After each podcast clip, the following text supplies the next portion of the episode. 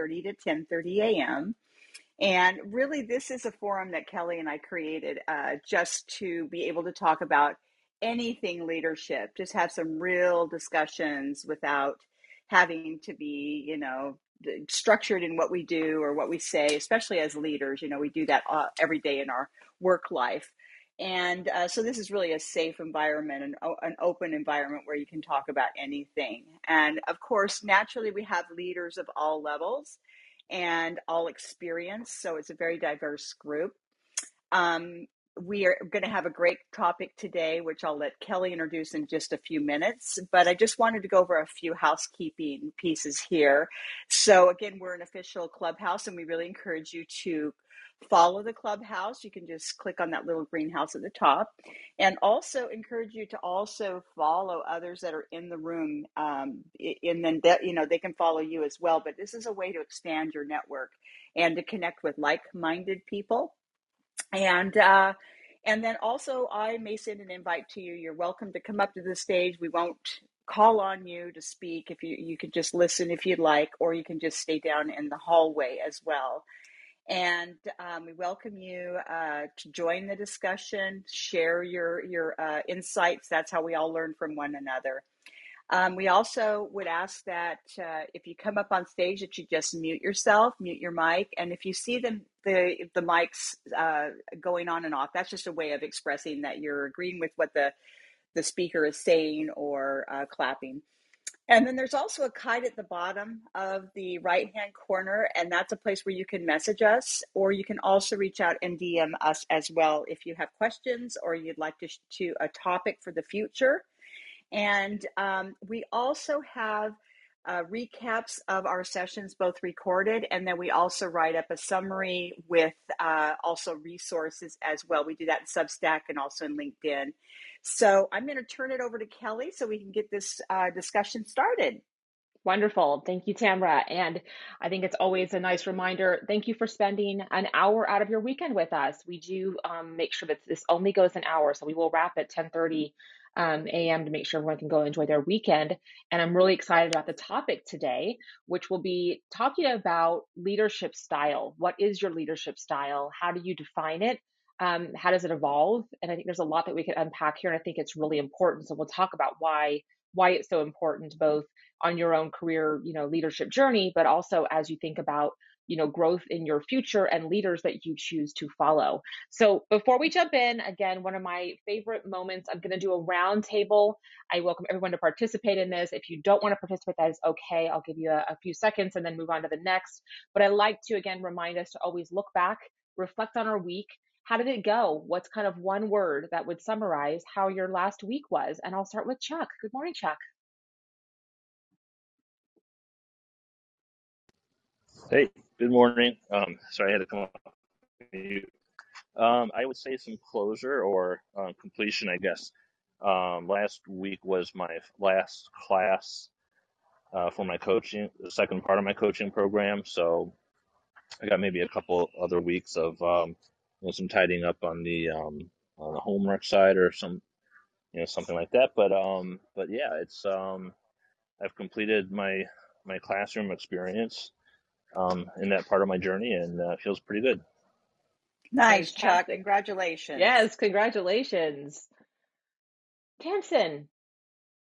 I'm going to go with refreshed. I'm coming off of two weeks of vacation, which was awesome. I spent the majority of that time at Disney World, which was pretty well uh, decorated, both for the celebration and for the holidays. So I'm pretty happy.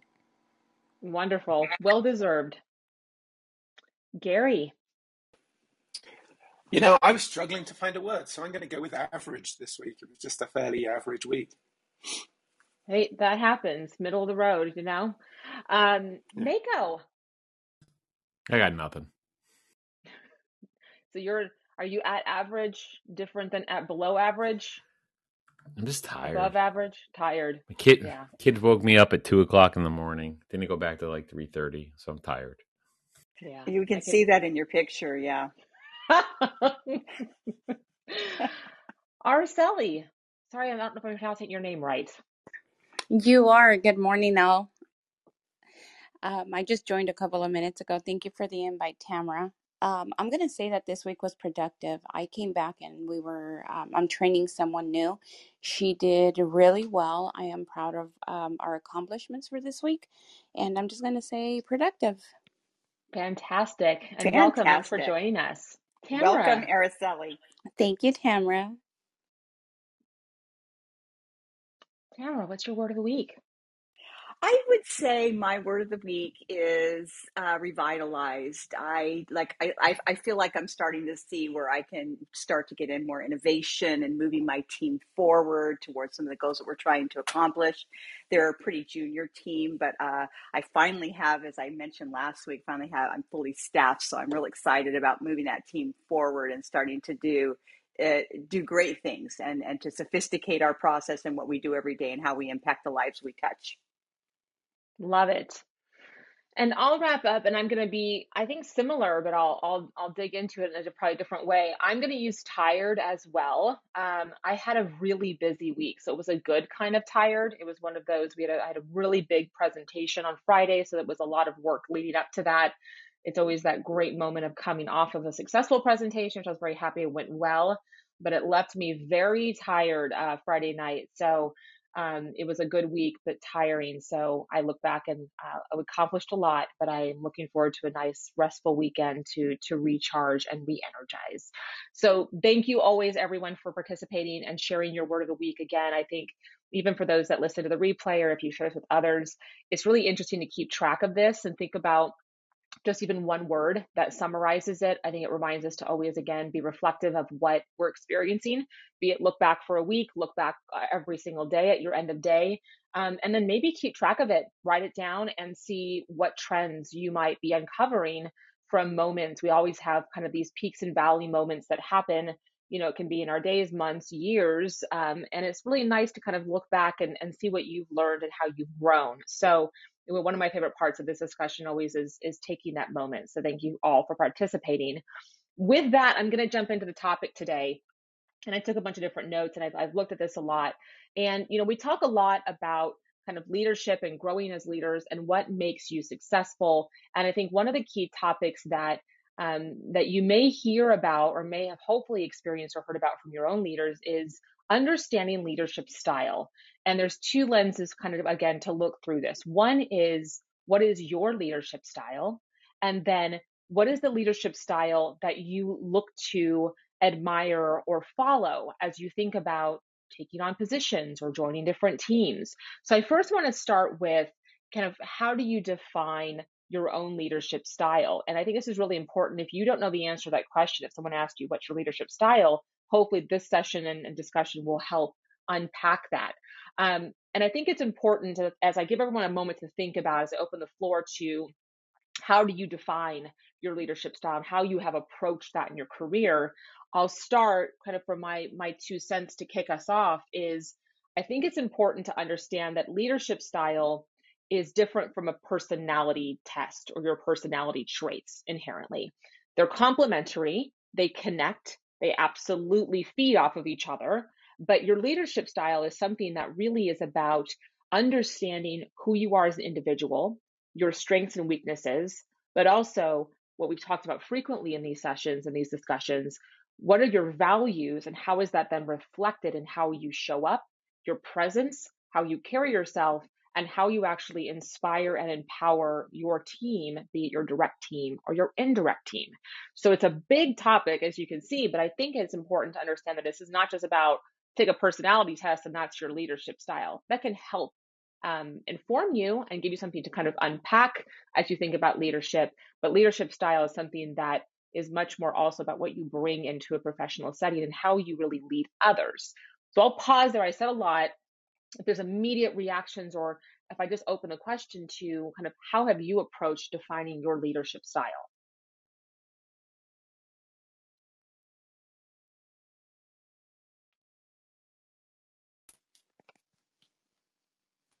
Well, I want to start by saying I think that uh, that leadership uh, style is is very fluid. You know, there's there's several different types of, of leadership, as you know, and I, I think it kind of goes back to, I'll state, the art of motivating a group of people to act towards achieving a common goal. And uh, when I think about my leadership style, I, I think about the fact that it ha- it's fluid. It, I have to consider the forum I'm in, the group I'm with. I have to consider their competency, their experience, their confidence level, um, you know, how they present themselves as well. And so I will oftentimes uh, tailor my style based upon that. And in defining that, you know, I mean, that could be democratic, that could be, you know, transformational, that could be, and there's so many things that go into this, you know, coaching and, and, uh, you know, uh, leading, you know, directing, delegating, and there's lots of different pieces of that. But I, my, the core of it is the style depends upon the group that I'm interacting with, both it, through an influential perspective or from a subordinate perspective.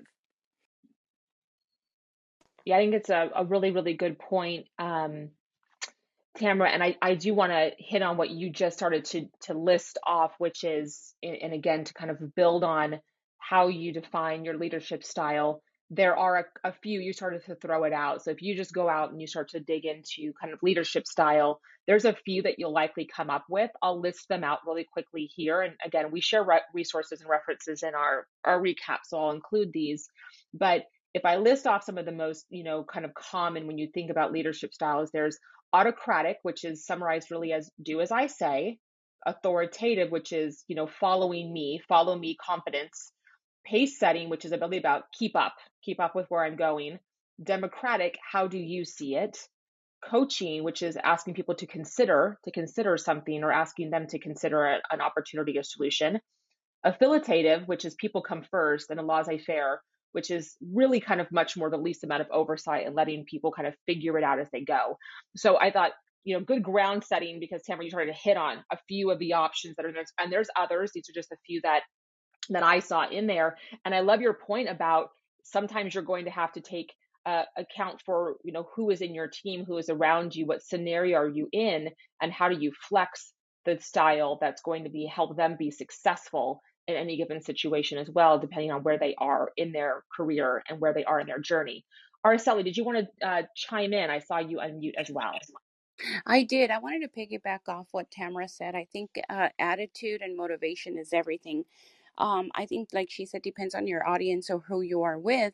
You want them to mimic what you're doing because you want them to be successful, and you want to be transparent and help them be able to come to you for anything, um, and let them see your leadership style so they can follow as well. Leading up is what I call it. And, and Araceli, just kind of like asking for, just asking you to maybe expand on that. Can you share in, in experiences in which you've been in that situation where you've done, uh, where you've led up? Uh, absolutely. Um, so I'm new with my company. I've been with my company for about six months, and I have um, a lot of experience. And the position that I'm currently in, um, I have been able to bring ideas and leadership skills to higher up because they're not stepping up to the plate. So as one of my mentors told me, told me back in the day, she said, you know, if you need to lead up, do it with grace, do it with, um, was it wisdom? Just do not be, what's the word? Um, like you're ask, you're telling them to do it. You're, you're being a leader by influencing, my husband's in the background, he's also listening, by influencing what they do and how they go about uh, challenges. So to me, leading up is taking responsibilities for those challenges and trying to help them uh, by not giving them not only the problem, but the solution so we can streamline from there. You know, I, I think one of the hardest things is, you know, in, in leadership is you have to have a really good sense of self-awareness. I, I think that's, that's the thing that, I, you know, I would throw in on because, you know, I've always tried to be very authentic to my personality. So lots of times in meetings, and there's several on here who've been in meetings with me, they'll know I'll, I'll try to throw a sense of humor into it because, you know, I actually think it is a tension breaker in a, in a room, but also I'm just weird and just, I have a perverse sense of humor sometimes with some of these things. So, but, but the thing is, like, I have noticed when I've had people in my orgs try to emulate that type of behavior, it doesn't really work. You know, and or, or it comes off as being inauthentic, or, you know, vice versa. I'll be in, in meetings with people that are way above me in, in terms of, you know, where they are in an organization. And they say a lot of things and they try to come off as it being part of their authentic self, but you can easily tell that it is not. You know, they're just saying words for saying words. And, you know, you have to just sort of gauge, you know, the room a little bit to what you're saying. But also, you know, I think the big thing is just really trying to be true to yourself.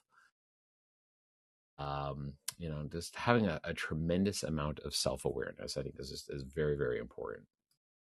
Yeah, I think it's such an important point that that you make, um, Mako. We've talked a lot about, you know, I think that's such a, a critical point of leadership, no matter what the topic is, which is really about authenticity and showing up as your true self. And I think that's where, you know, as I talked about before, you know, personality tests can actually be a lot of fun, but they can also be kind of helpful in that regard, is to understand some of your strengths and, and weaknesses. You know, StrengthsFinder is kind of a, a blended personality test that you can take to understand kind of who you are, how you think, you know, if you want some of the, some of that clarity. But I think at the end of the day, you know, your, your leadership style needs to be, you know, very much in line with, with who you are, or understanding where you need to augment. And I think, you know, well, well and, and just on that, I'll, I'll, give, I'll give a concrete, I'll give, give a concrete example. Like, I was in a meeting this week and, you know, the team was late on delivering something by like two days or something like that. It, you know, it wasn't really a big deal, but like people around me were freaking out, you know, just like, oh, you know, we're late and blah, blah, blah, people are gonna have to work. And, you know, I kind of just sat back and I listened to it all. And, you know, obviously I'm, I'm new to my current organization, so they don't know me that well yet, but like, you know, Kelly, you know me, and, you know, so they got through it all. And I just asked, I said, so who died? You know, just very deadpan, very flat. And like, everyone's like, well, n- no one. I'm like, well, were, were there any like requirements on this thing? And of course there, there really weren't. And when you step back and you throw something like that out, you realize that people freak out about like things that are really not that important. And I think, it, you know, for me, you know, throwing out who died on, you know, because we, you know, missed an A P I by two days and there's really no functional requirements around a lot of the stuff. It's like, you know, it kind of level sets the room. But I can I can totally tell you that if you tried to emulate that in certain settings, that would not go over very well. But, you know, it's just, um, you know, you kind of got to lead, you know, lean into what your own abilities are. And, uh, you know, I, I don't know. It's uh, but I but I do I do tend to think, you know, being your authentic self is very important, and that is a very hard journey to discover. I do have a comment. I think that's true what you talked about, um, being true to yourself. And I think that's where I strive is. I'm a very positive person. I'm a very driven person. And when you have a leadership that is probably not like that and not addressing Uh, the issues that need to be addressed because they don't know how to lead, I think that this is an opportunity for them to say, hey, why don't I delegate this task to you? Um, use your people. And I think that's where, when you talk about leading up, I think as leadership, you need to do that. You need to use your people's strengths. And in our field, we can't say, so who died? Because most likely someone did. Right, Tamara? Yeah, I would yeah. imagine if you're, you're in healthcare, you probably don't want to say that. No, but what I can say is nobody dies from the stuff we do because we're not directly in there taking care of people. There's other people doing that. So it, it's still, I think, relevant uh, to what you said in terms of, you know, there's not a fire, you know, the sky is not falling. And I think it's very important as a leader to really sit back and really let people emote for a moment, listen. And then once they get that out, that's when you can uh, recalibrate everybody and help them really see the bigger picture, and that maybe this is not something that needs all that attention. And then they and then they learn from that opportunity because of because of the way you dealt with it. Yeah, I think, and I threw this into the newsletter this week, but the, the whole thing, if you watch that video I posted in there about active listening, like that was, that's a super powerful one. And really just like, you know, kind of tactics for, for active listening versus passive listening, and, or, you know, the actual act of listening and what that, you know, what that can actually do is, is I thought that was super interesting, and I've been definitely trying to, to, to use more on it. But, you know, to, to your point, I think, you know, when, when you throw out the who died, especially in a software development situation, like really at the end of the day, if you're two days late on a feature, no one's really going to remember that in two years. But if you deliver a great product at the end, that's what they remember, right? They don't, you know, they, or, you know, if they, or if you, it's like, you know, the project itself is a cataclysmic failure, people forget about it after a couple, you know, it's not like, you know, I always joke I, to that point, like, we're not saving lives, we're, you know, building websites. So yeah, and again, yeah, and what just, that's doing is showing is showing a, you know, it's it's reflecting Mako, not only how how you shift in those situations or show up and diffuse tension potentially, but also ultimately what you're doing is is you're reinforcing as a leader what you actually care about, and reinforcing to your team, you know, also how they can actually deal with crisis situations, but also understand what is a true crisis and how do you navigate it and how do you course correct, but not blow everything out of proportion, which is ultimately going to create an intense amount of stress and hope, overhead and tension to your team. That's not yeah, sustainable. Not- And I'll throw out a great book one. I'm sorry, I've been, I'm about halfway through it now, but I got recommended this book called Essentialism. I'll send you a link so you can put it in there. I don't know if you've ever, if you've read that one or not, but it's really great about really trying to focus on and only um, give yourself permission, I guess, to, to stop doing everything and stop saying yes to everybody, but really just focus on the right things, not all the things. Yeah, I love that. That's great. Thank you. I was just going to tag on uh, also just, and I, I think you articulated very well, Kelly, but I was just going to say that in those situations that you shared, Mika, was that is, is that uh, when your team is unsure what to do, a deadline was missed, whatever's happening, right? You know, they're looking to you as a leader, like what, what, what is the leader going to do? Are they going to be upset? Are they going to see this as a failure? Are they going to, what are they going to do? So they're watching you. So in that moment, to be able to be calm and, and, and like you say, course correct is extremely powerful in, in teaching them how to grow professionally as well. So I just wanted to kind of tag on to that. Yeah, I think it's, I think it's a, again, a really good point. And, you know, as I, as I shift this a little bit, I think there's a, a point that, and I, I love what everybody's kind of hit on here, which is, you know, understanding the different styles and then flexing your styles based on, on the situation. I think there's also an opportunity of, again, um, you know, uh, building on the, the flexing style where, you know, what you may look for in a leader, right, might be the same or different from what your team needs from you as a leader. Um, and, you know, my, my example is, you know, I am a very autonomous, you know, the individual in my team. So I like to have a lot of room to think and try new things and map my path and get my work done and pull teams together.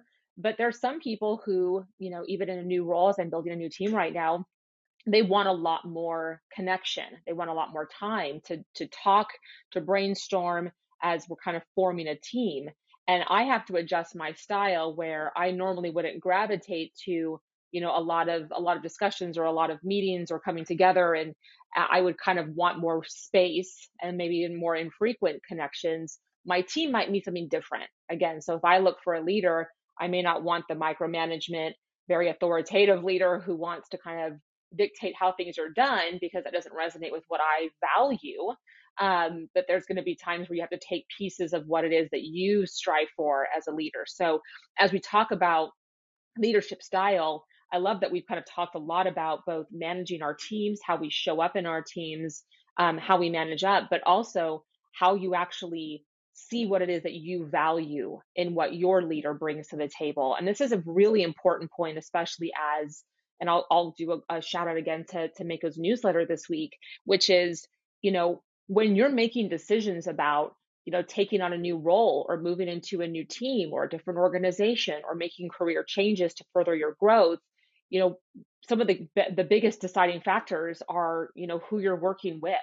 And I think that's a great write-up about that specifically, you know, in addition to the work you're doing, but can be far more impart, important and impactful. And definitely your leader can be one of the most important factors to your success and your, your fulfillment within a role. So understanding how to get insight into their style and have a conversation like this with them. What is your leadership style? What does it mean to show up in these ways?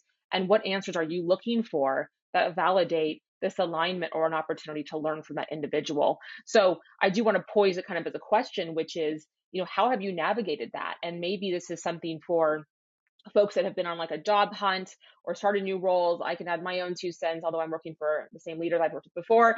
Um, but how have you navigated trying to unpack the style of your leader as you've gone through changes within teams or professionally if you've moved into different roles?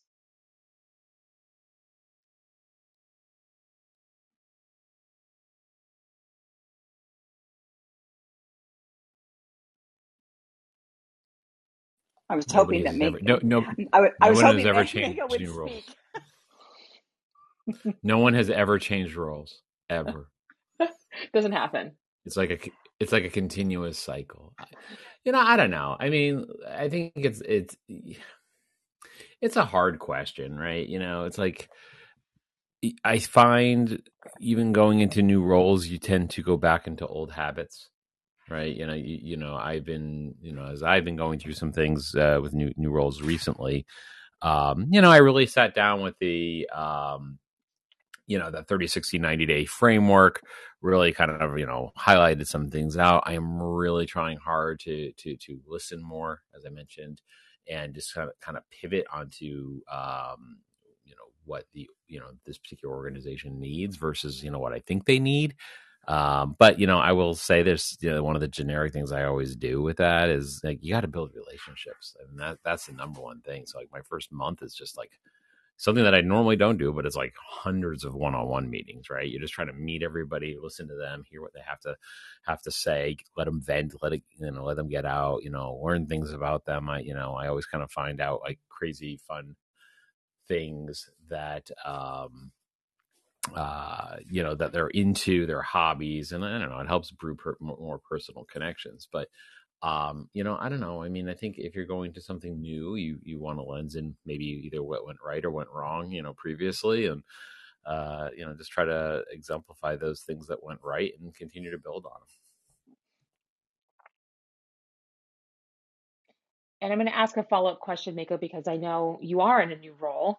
Um, and I'll have, I have my own two cents and I can add to mine. As you've navigated that as a leader yourself, coming in and getting to know, you know, your direct team as well as, you know, team members and stakeholders and, and different folks that you're working with, how has it been, you know, really learning the style of your new leader? So you're in a, a new role and you're working with someone that you may or may not have known before you took this role. And how are you navigating even kind of figuring out that work relationship again, because that's such a an important point. And it's it's definitely one of those ones that evolves over time as we kind of figure out, again, what our leaders look for, what does success look for, as well as what we learn from them as we've taken on new opportunities. Well, yeah, I mean, it's a great question. Um, every role is different. Every company's different. Every leader's different. You know, I've, I've worked for leaders that are micromanagers, and I've worked for leaders that, that, you know, kind of let you go. And, you know, I think in, you know, this particular role I'm in right now, I have a lot of autonomy to, to do a lot of things that, you know, I normally have had out of my control, which is great. So, you know, in fact, actually, I don't actually really get a lot of time with my boss right now, you know, which, which is kind of interesting. I think, you know, he's been traveling, and frankly, I started at my new role five weeks ago. I probably haven't talked to him in two and a half weeks. And, you know, I'm just navigating it though. You know, I'm, I'm at a level where I kind of know what I need to go do, and, uh, you know, having the autonomy to do that, but to build the relationship on it, I just to sort of give, give a tip of something, you know, or at least I, I try to do, you know, you know, in a meeting at one point with a bunch of people, something came out and like his motorcycle helmet was in the background or something like that. And then when, when I had my next one-on-one with him, I, I asked him, I said, so, so, you know, so you ride, you know, you ride motorcycles, right? And I, I could instantly see sort of a spark, you know, hit like, oh, do you ride? I'm like, nope. I know nothing about motorcycles except that I probably kill myself on one. But, you know, it's uh, but like it got him to really just open up and just talk about his hobby and his collection of antique motorcycles and repairing motorcycles and all these types of things. And, you know, to me, it just helps build a relationship, you know, and it's like I, I'm I, I try to be very observant of things that I see in the Zoom backgrounds of people, you know, whether it's personal uh, things that they're interested in. Uh, hobbies, you know, this is why I love the the virtual work at home thing, is you can kind of see the environment and the things that they love, that because they surround themselves with those things. So um, I don't know. I always try to, like, you know, look for those cues, even with my, you know, my team, uh, people that report to me. I'll share things like my crazy coin collection or cards or whatever I got sitting in front of me on my desk right now, just to, like, kind of break the ice a little bit. But I think, you know, establishing some personal connections with stuff. Um, I mean, that's how I, I know you're, you're, you know, you lead the, uh, the Disney choir, you know, so.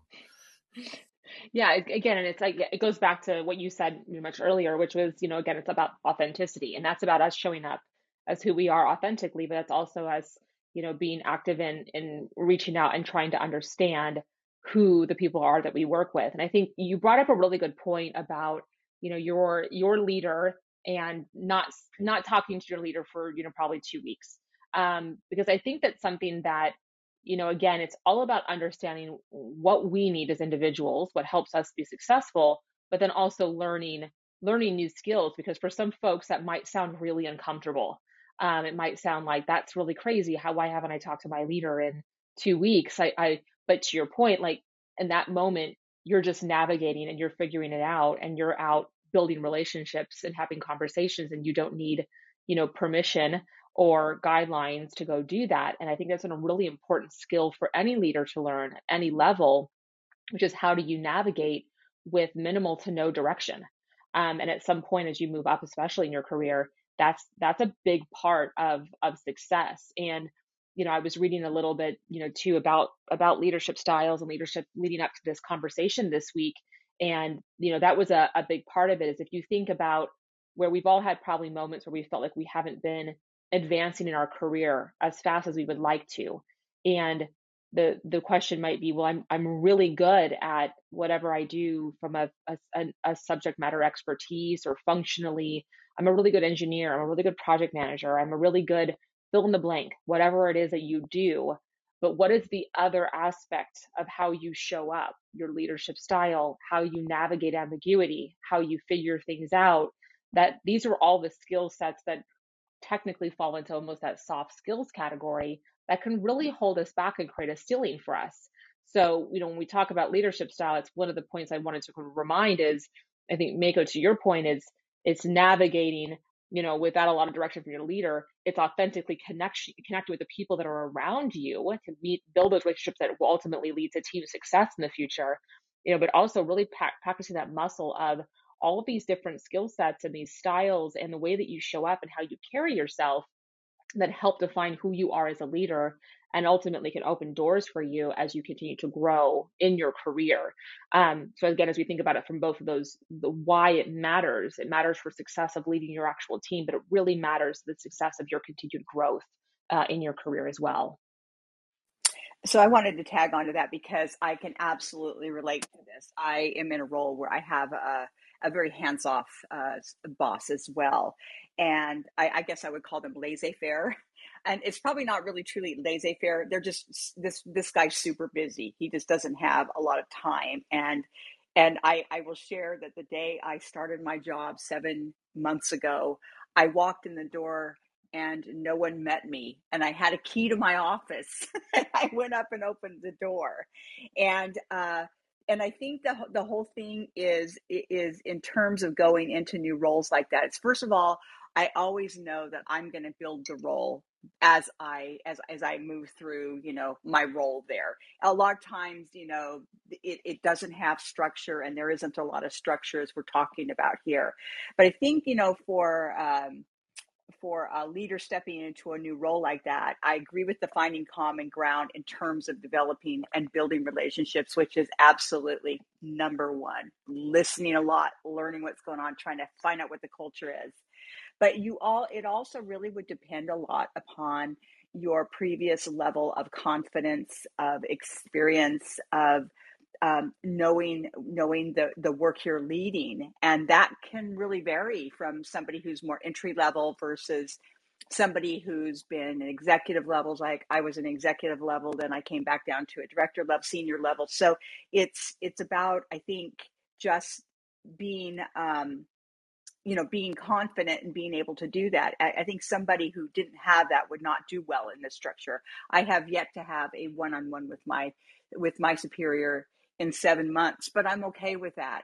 And I and I've told him before, if I call you, because I don't call you often and I don't meet with you. If I call you, I need you.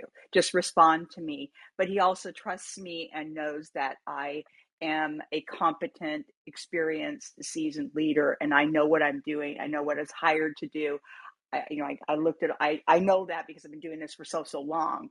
But I, I think there's just different, different approaches depending on where you are as a leader in terms of what you're doing, or even if you're going into something new and maybe you're not um, as experienced and you need a little bit more guidance or support. And um, to to Mako's point is is trying to make some connection or even meeting with your leads if you don't have that that level of confidence or, or experience is is also checking in with them to ask them, you know, how do they like to communicate with you, or um, you know, if you need them, what's the best way to to reach out, or to to somehow articulate what type of support you need or how they like to support you, so that you. And the other thing I would share is uh, I had a coach one time say, you know, think about, you know, you want to always think about like where your boss's head is, what's your boss trying to accomplish, what are their goals, what what kind of pressure points are they getting, and how can you help support that process. So I know that was a lot of information I threw out there, but that's just some of my perspective that ties a lot into that laissez-faire sort of hands-off um, leadership style that you might be under versus somebody. I've also been under autocratic leaders, which I really, really don't like, authoritative or autocratic, because I'm like you, Kelly. I need to have um, a lot of autonomy. And I am very much an innovator. I need to have space to create, and I always look for ways to do things better. And I like to have my team be part of that. And so, um, you know, I'm pretty clear about what style I like. I'm pretty clear about who I want to work for and, and what type of work I want to do. But it takes a lot of time, to your point, Mako, it takes a lot of time to learn that about yourself, by being in different leadership roles and being in different environments and working with different people. Self-awareness, self-regulation, emotional intelligence, uh, you know, social intelligence, and, and working through those things to really get to that point. I'm ch- I'll turn the mic back over. Yeah, I just, I kind of want to piggyback off of what Tamara said, because I think it's, it's so, it's, it's really insightful. Um, and in fact, I, I was recently in a position here at, at Disney, the same uh, company that Kelly and a couple other folks uh, are at. Um, and I was asked to interview for um, for a role with a different branch of the company um, outside of the Disney Plus team. And one of the questions that I was really encouraged to ask by my mom, of all people, who's been a lifelong H R executive, um, and I just I think it's so useful, is when they turn the questioning over to me and say, Brandon, do you have anything you'd like to ask us if you were to transition here? One of the questions that I ask, since you're meeting with the leaders of different teams that you're interfacing with, is for the role that I am currently discussing with you, what, how do you, how would you like to see me add value in the short, medium, and long term? Because in, in many ways, you know, that informs what day one looks like, at least in my experience. So if you know that you have key stakeholders that you're going to be working with uh, for the foreseeable future, you can sort of get into that day one mindset of, I already know what each of these leaders needs from my specific role. And now it becomes day one, I'm going to, to the best of my ability, put a foundation in place where I can begin sort of architecting the short-term value, the near-term value, and then the long-term. So I have a rough prioritization list, um, but more importantly, you know, I also ask what type of personality would you like to see inhabit this role? And I, I have a very, um, a very sort of loose style when I'm interfacing with teams. I want everybody to go in knowing that we are first and foremost all human beings. We're all pushing towards the same objective, um, and that anytime I come to them to discuss work or deliverables, that it's all in good faith. I'm not coming to, you know, start conflicts, to uh, or to to uh, to cast aspersions, to place blame. Um, but I think that by asking, you know, in these in the interview process, the, these team leaders, how can I how can I provide value to you and your team? How can I enable your team? Um, it, it starts off on a very human note. And what I found is, as I've gone through the different stages of this process, um, the interviewee, excuse me, the interviewers are very, very eager to to dive into that.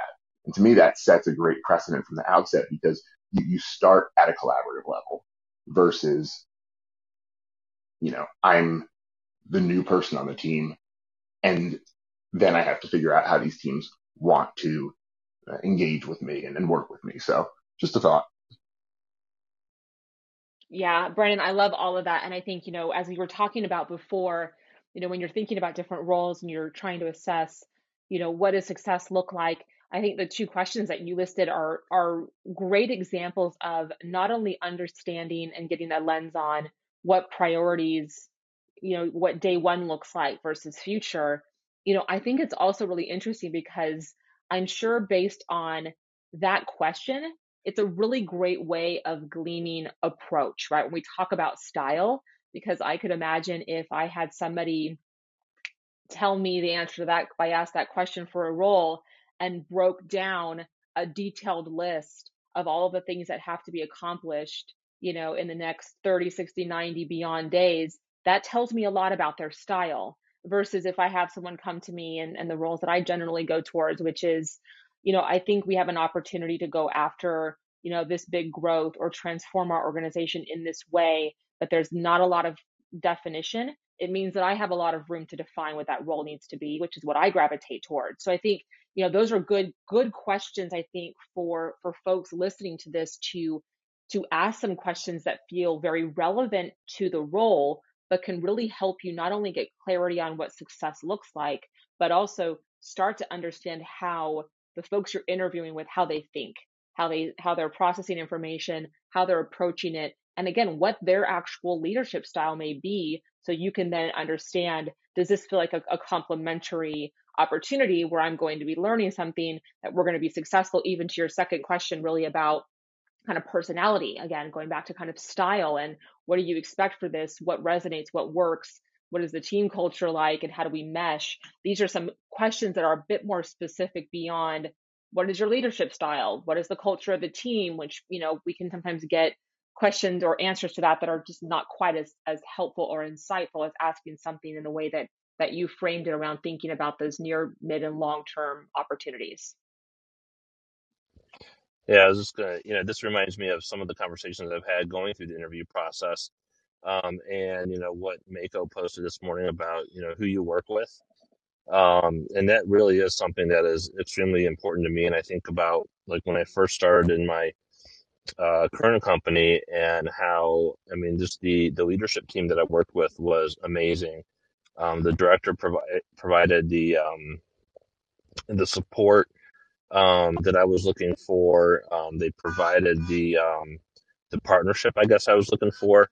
Um, and I've asked questions in interviews, you know, even if it's like the, the hiring manager or maybe a peer relationship, you know, what are you looking for in this kind of relationship? What's been successful for you in the past?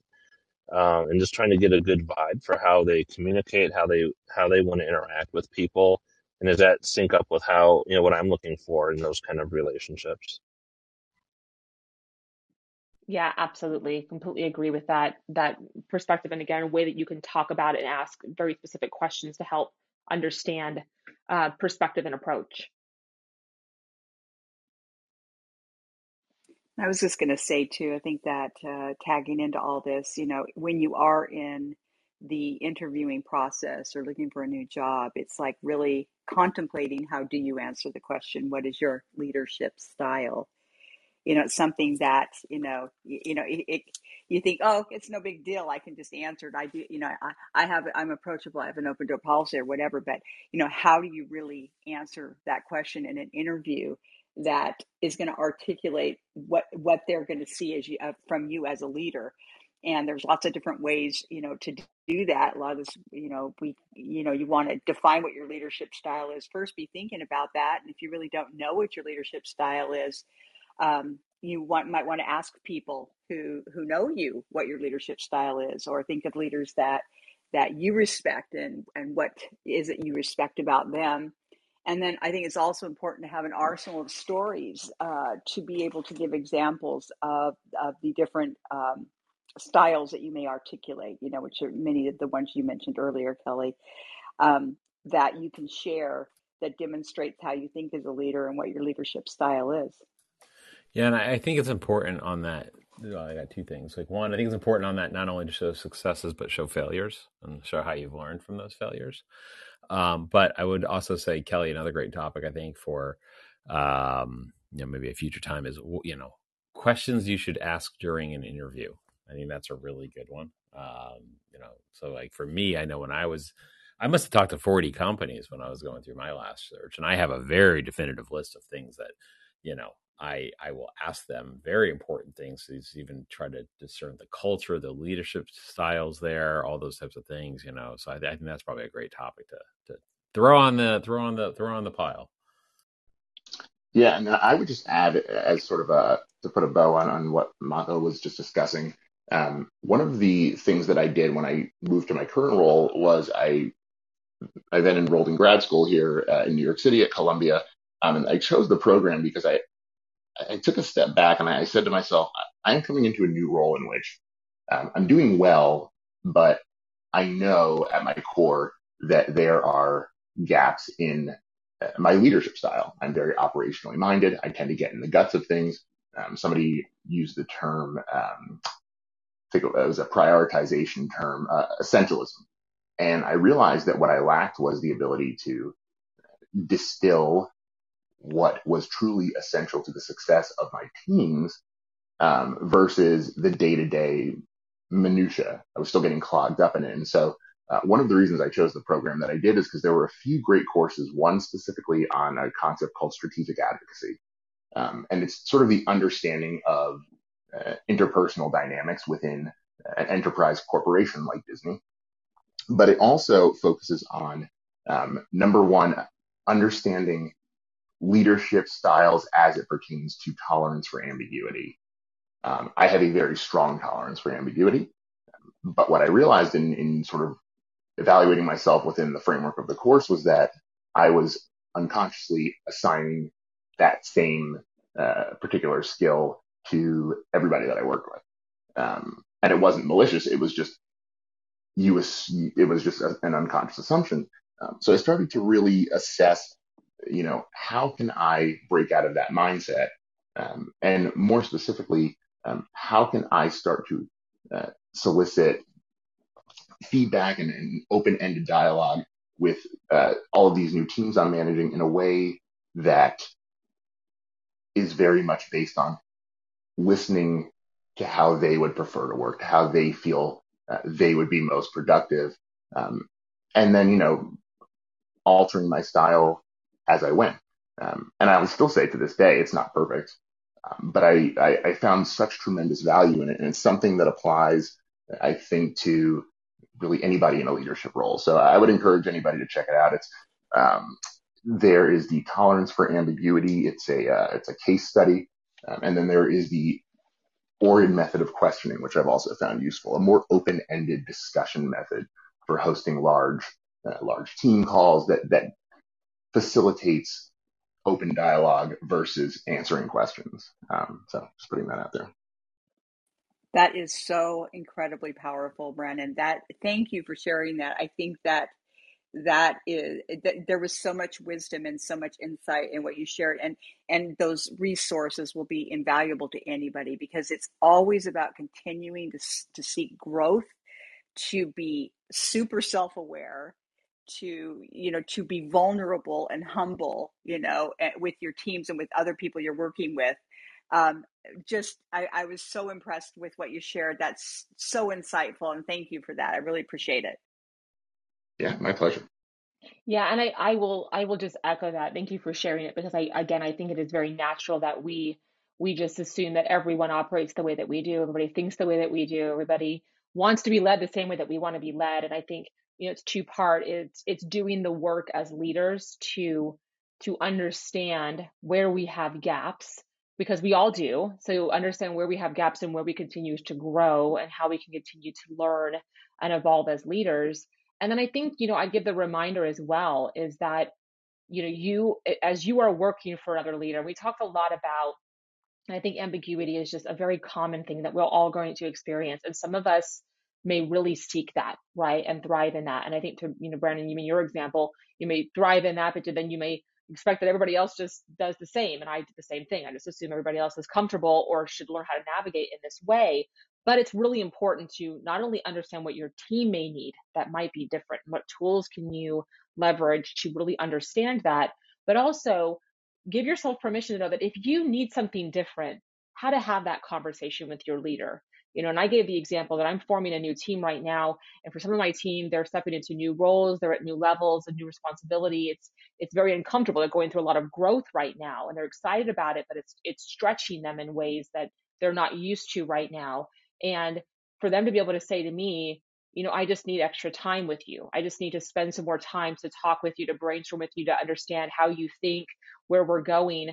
That's something that I need to hear then to say, okay, yes, reminder, I need to make more time to adjust my style to what it is that you need to be successful, so that I'm investing in your growth as well. So I would give that reminder for everyone that, you know, we also have, we talk a lot about, you have a lot of control, probably more control than you actually give yourself credit for, for your career, for your life. And if something's not working, have a conversation, find the tools that'll help you, but also be comfortable asking your leader for what you need. And if you're finding yourself also looking for different opportunities, be okay also making sure, and I think to Mako's point, I love your idea of the questions to ask in an interview, make sure that you're you're actually finding the, the organization, the role, and the leader that resonates with you. So if you want someone who does operate in a little bit different way, maybe they're a bit more hands-on, or maybe they communicate value in different ways that much more aligns with what you need to be successful, understand that about yourself and seek the individuals that are going to help you be successful versus assuming you should just want the same thing that everyone else does, because we're all, we're all unique individuals and we all need different things. And we should embrace that.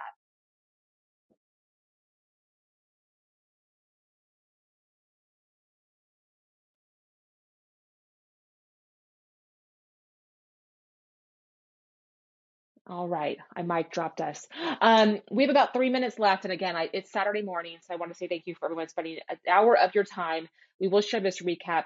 I do want to ask if there's any last comments or, again, anything that you would want to share as you consider leadership style, defining your leadership style, what you've learned, or even, again, we've had some great resources get thrown out here. If there's something that really worked for you, Um, or if there's a resource that you might be looking for, you know, happy to, you know, do a shout out here and we'll follow up offline.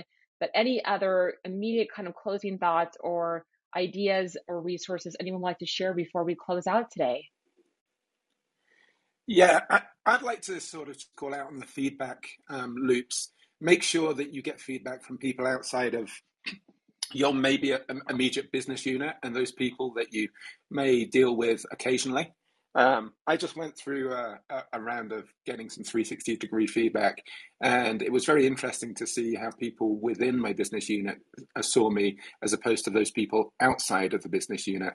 Um, there are definitely things that I need to change uh, to deal with those people outside, um, because it, it was apparent they really didn't understand where I was coming from. The, the, the main theme was very authentic, um, but the people outside my business unit saw me as unbending. Um, whereas the people inside saw me as uh, very collaborative and, and could work with me. So I think it's very important to cast a net wide when you're looking for feedback. I think that's and, so great, Kat. Go ahead. Yeah, thanks, Brandon. And and the other thing I was going to call out was when um, Mako was talking about moving to a boss who's maybe not as proactive at communications. Um, I went through that a couple of years ago. And it, it was a bit tough for me going from Mako, who is is very present um, and, and um, you know, gives some great advice, to somebody who I only sort of meet with, you know, once every couple of weeks or once a month. And it took me a while to realize if if she was unhappy, she would let me know. And, uh, you know, I just had to become comfortable with um, just knowing that she trusted me to get the job done. And uh, it, it took a while to become comfortable with that. But um, in the end, uh, worked out and we got a great relationship. Just to quickly tie uh, a bow on what Gary was saying, because I think it's a wonderful point.